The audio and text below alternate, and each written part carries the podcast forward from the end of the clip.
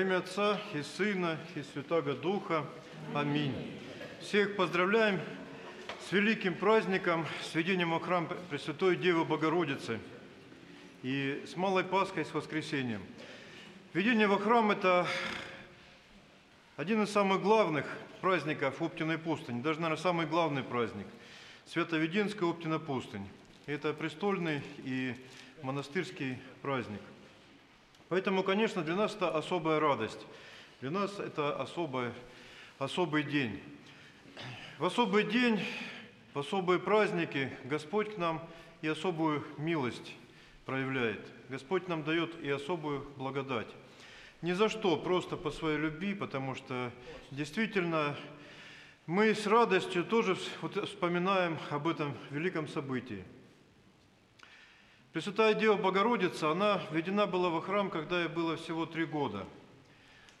И это уже, для нее это уже был подвиг, потому что ребенок, маленький еще совсем, только от груди матери отняли, а ее уже отдали в храм, уже оторвали от родителей и отдали в храм. Конечно, для ребенка это непросто, но она понимала, она уже в этом возрасте понимала, что ее отдают не просто в храм, а на служение Богу и что это действительно самое нужное и самое высокое. И родители ее к этому и стремились, тоже к чистому и праведному служению Богу. Не осталось повествований исторических каких-то достоверных о жизни Богородицы, Пресвятой Девы. Но остались множественные предания. И вот предания церковные, они говорят о том, как Пресвятая Дева Богородица жила во храме. Распорядок дня был там похож на монастырский. Просыпались, она там была не одна, были еще другие девочки, которых также вот посвятили на служение Богу, которые также жили в храме. Просыпалась она очень рано, еще часто еще до, до того, как начинался рассвет. И до, по нашему времени до 9 приблизительно часов утра она находилась на молитве. Совершались ну, тогда ветхозаветные молитвы. В 9 часов утра начинались занятия, занятия, посвященные изучению Слова Божия, ну и посвященную э, изучению вообще и истории еврейского народа, то есть истории того, как Господь еврейский народ создал, как, как Он за ним, как Он его воспитывал, какие чудеса Господь совершил. Ну, конечно, и молитве обучали там, и всей духовной премудрости. В 9 часов 9, приблизительно с 9 начинались занятия и приблизительно до 12 часов. Пресвятая Дева Богородица, она уже в то время, как говорит предание, она уже тогда наизусть выучила Ветхий Завет, вот первую часть Библии. Нового Завета еще не было написано, но Ветхий Завет она уже знала наизусть. И среди первых подвижников было много таких людей, которые знали наизусть все Писание, и Ветхий, и Новый Завет. Ну и даже сейчас есть у нас подвижники, которые вот на Афоне, на Синайской горе в монастыре великомученицы Екатерины, там есть монахи, которые знают наизусть целиком все Писание.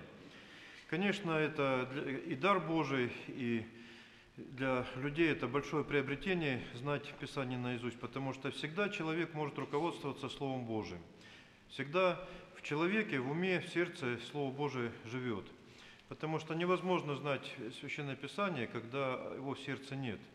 Просто как заученную стихотворение, которое неинтересно. Такое, такое не бывает. Конечно, чтобы знать Писание наизусть, оно должно быть в сердце. И оно должно находить отклик в сердце по, по всем важнейшим местам из Писания.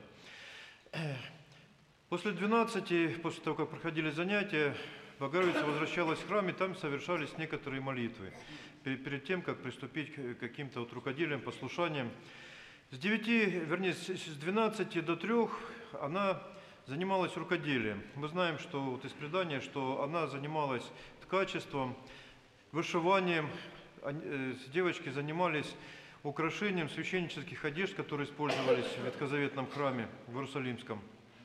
Поэтому наши швеи, вышивальщицы, они имеют своей покровительницей Пресвятую Деву Богородицу, поскольку и она этим искусством занималась, и, и она преуспела в нем. Конечно, молитвы к ней помогут тем людям, которые занимаются таким творчеством. После этого, как говорит предание, Пресвятая Дева Богородица, она возвращалась в свою келью, ну, это так сейчас называют комнатку, где живут монахи, да, вот. Но вот у них тоже были свои комнатки, у каждой, у каждой девочки своя комната.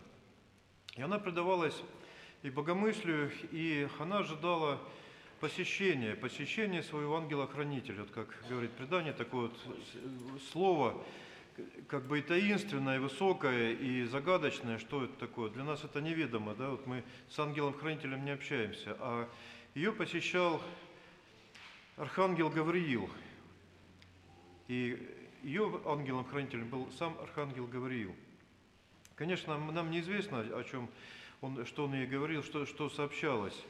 Но вот известно только вот такое э, из, из предания, что вот посещения такие были, это не одно и не два было посещения, гораздо больше. То есть она общалась с ангельскими силами, то есть она вела такую чистую жизнь и, госп... и по избранничеству по своему Богом, она имела общение с ангельскими мирами.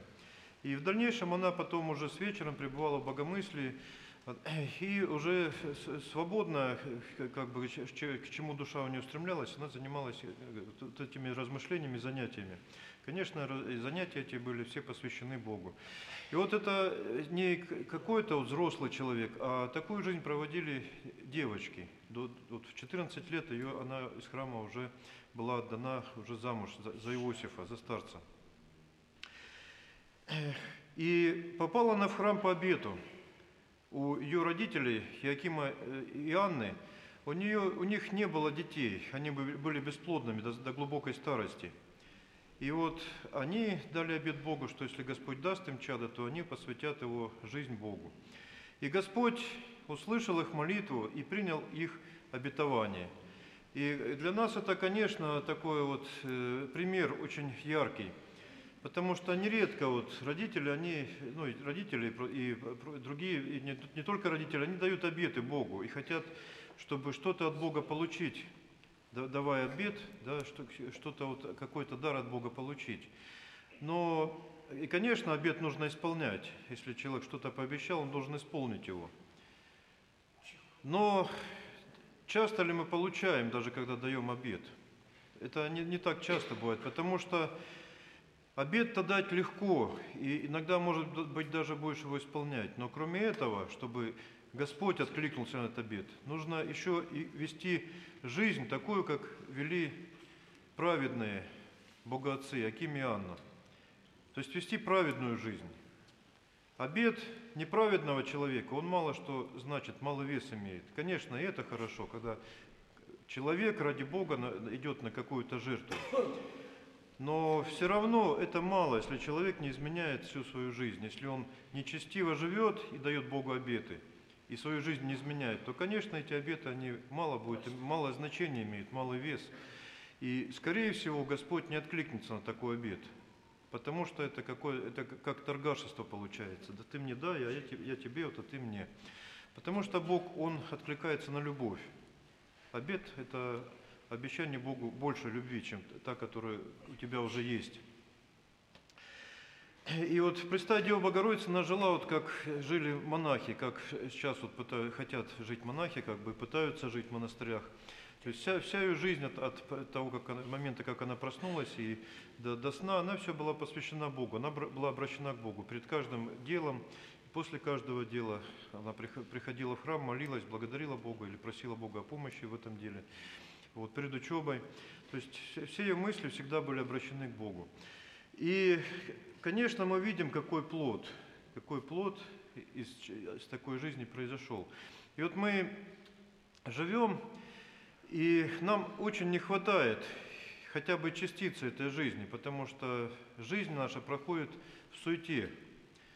И ум очень редко в течение дня он очень редко обращается к Богу, он очень редко вспоминает о Боге.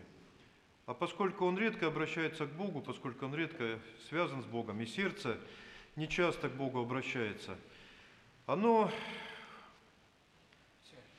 вот этой суетой поглощается, опускается в эту суету.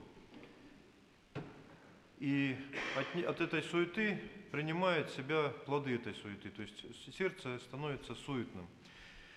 Если мы хотим преуспевать, то, конечно, нужно сердце Богу, э, сердце и ум как можно чаще обращать к Богу. И, конечно, как более сердце, более, более пламя, чтобы оно более пламенно откликалось на все мысли о Боге, чтобы оно пламенно устремлялось к Нему. И вот сегодняшний день – это еще, еще один день, напоминающий нам о том, что нам и нужно изменять свою жизнь, мы хотим изм- изменить свою жизнь, и э, видим, как ее нужно менять, в какую сторону. И Господь в этот праздник нам дает, и в этот и другие праздники, дает особую благодать. А с благодатью все гораздо легче делается. Поэтому се- сегодня возрадуемся, возвеселимся о том, что Господь нас посещает, о том, что Пресвятая Богородица Дева, она нас не оставила, она является нашей путеводительницей, она наша заступница, она наша покровительница, покров, и утешение в скорбях, и нечаянная радость.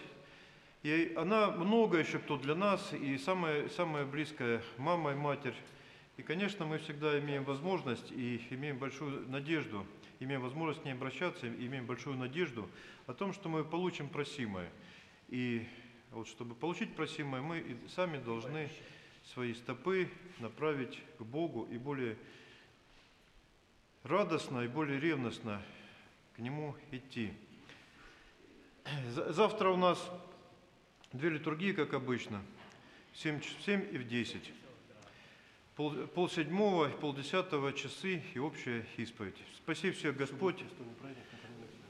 Да, в субботу у нас будет престольный праздник, накануне всеноч- всеночного бдения, знамени Престой Девы Богородицы. У нас престол, у нас есть престол знамени, поэтому у нас престольный праздник. Всех приглашаем помолиться с пятницы на субботу на всеночном бдении, ну и потом тоже посетить, посетить храм на литургии. Спаси Господи. Спасибо.